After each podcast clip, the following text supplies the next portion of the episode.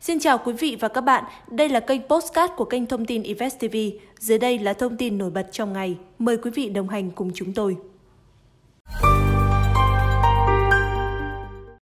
Ủy ban Nhân dân thành phố Hà Nội dự kiến bố trí nguồn vốn ngân sách khoảng 500 tỷ đồng trong giai đoạn 2021-2025 để thực hiện tổng kiểm tra, giá soát, kiểm định đánh giá chất lượng toàn bộ chung cư cũ theo đối tượng, phân loại quy định của Nghị định số 69 năm 2021.